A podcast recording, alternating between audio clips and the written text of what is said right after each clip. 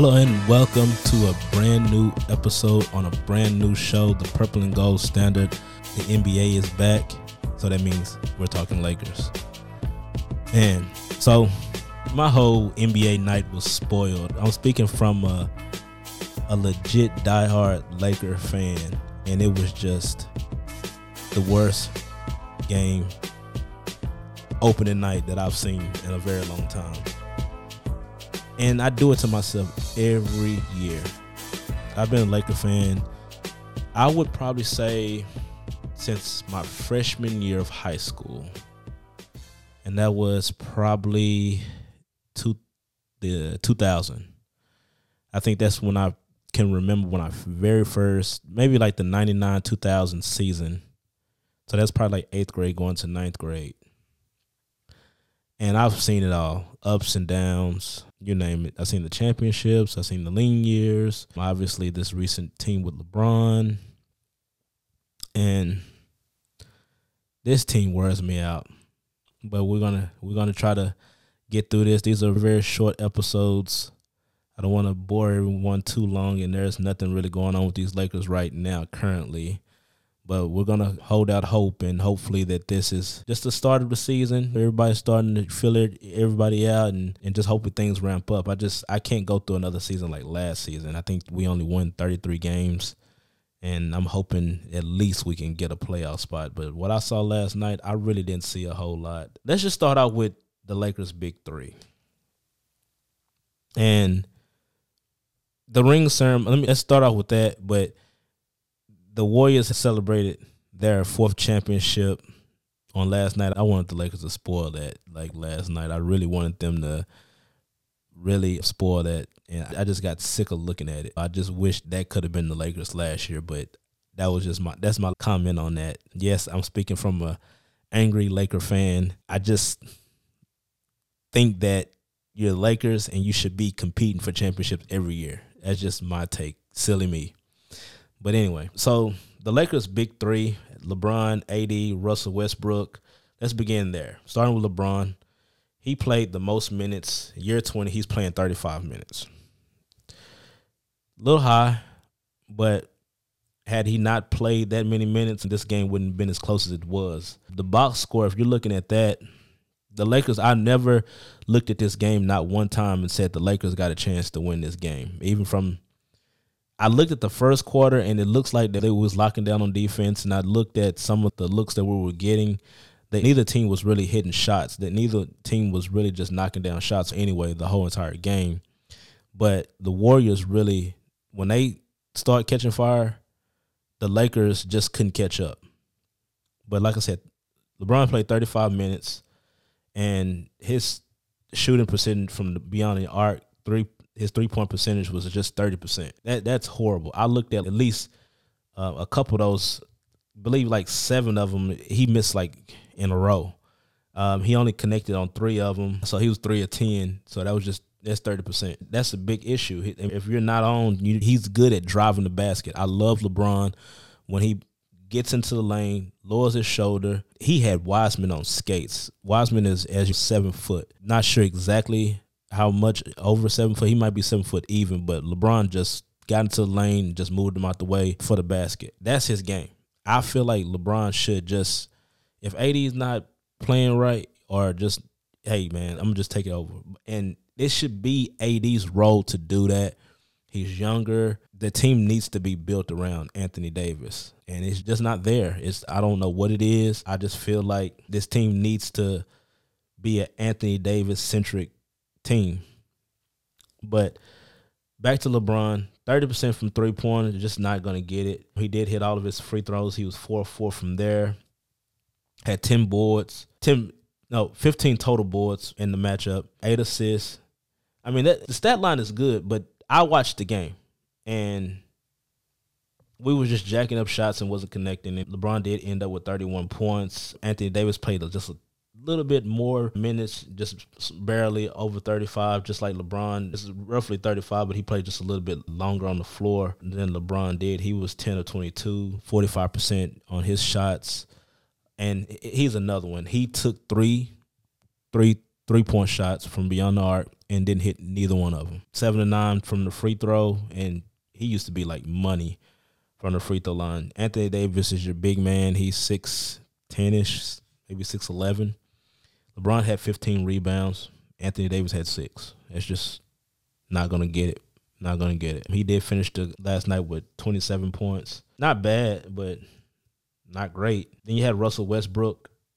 I would say Russell Westbrook, considering how much just been dogging Russ, I think he played decent game for what we know him to be. He shot surprisingly seven to twelve from the field at fifty eight percent. Everybody wasn't hitting the three, so I'm not even going to drag him for that. He was just one of three, 33%. Everybody was just not hitting, and they just kept taking threes. As a team, I think they only made 10 out of 40. 25%. Horrible. And they just kept jacking up shots. Then I go back to Matt Ryan. He was supposed to be the three point specialist. He was supposed to be. I watched that one game and he was just knocking down threes. I forgot what game that was that I was watching. I believe who were they playing that night? I can't remember who who I was watching. I just turned it on and, and I didn't even know who Matt Ryan was. I think they was playing. I think I actually think they was playing the Warriors that night. One of their preseason games they played against the Warriors and Matt Ryan started knocking down threes. And I'm like, man, Matt Ryan, who is that? So I was uh, looking up and seeing he was actually on Boston Celtics last year, their roster last year. And I was just wondering, who is this guy? He was just knocking down shots. And I was like, man, like maybe we might got something, but every single time we find a shooter and we noticed that night that he was shooting like that, LeBron wasn't playing. But as soon as LeBron get into the lineup, as soon as LeBron is there, I don't know what it was he just didn't. It didn't look the same. It looked awful, and they played him 17 minutes. 104 from the field, 103 from three point line. This was horrible. It was just it was horrible. I just I don't understand exactly where the Lakers go from this. You got Lonnie Walker, who was a another acquisition, two of seven from the field, 0 for three from three point. He finished with only five points. The Lakers are not getting nothing. Pat Bev, one of five. One of five from three. He jacking up shots. He only had three points. Kendrick Nunn, five of nine. Three of six from the three point line. 13 points. I mean, if you want to quantify everything, Kendrick Nunn, out of everybody that came off the bench, had a pretty decent outing. Five of nine, I can live with that. 55%, that's not bad three or six. That's good for fifty percent. That's that's decent from three. Toscano Anderson. He was on the Warriors roster last year, 0 3, 0 3. He didn't hit a shot. It was, I don't know, man. One, 109 to 123 was your ending total. Steph Curry was Steph Curry. I mean, what can you say? 10 to 22, he didn't shoot well from three.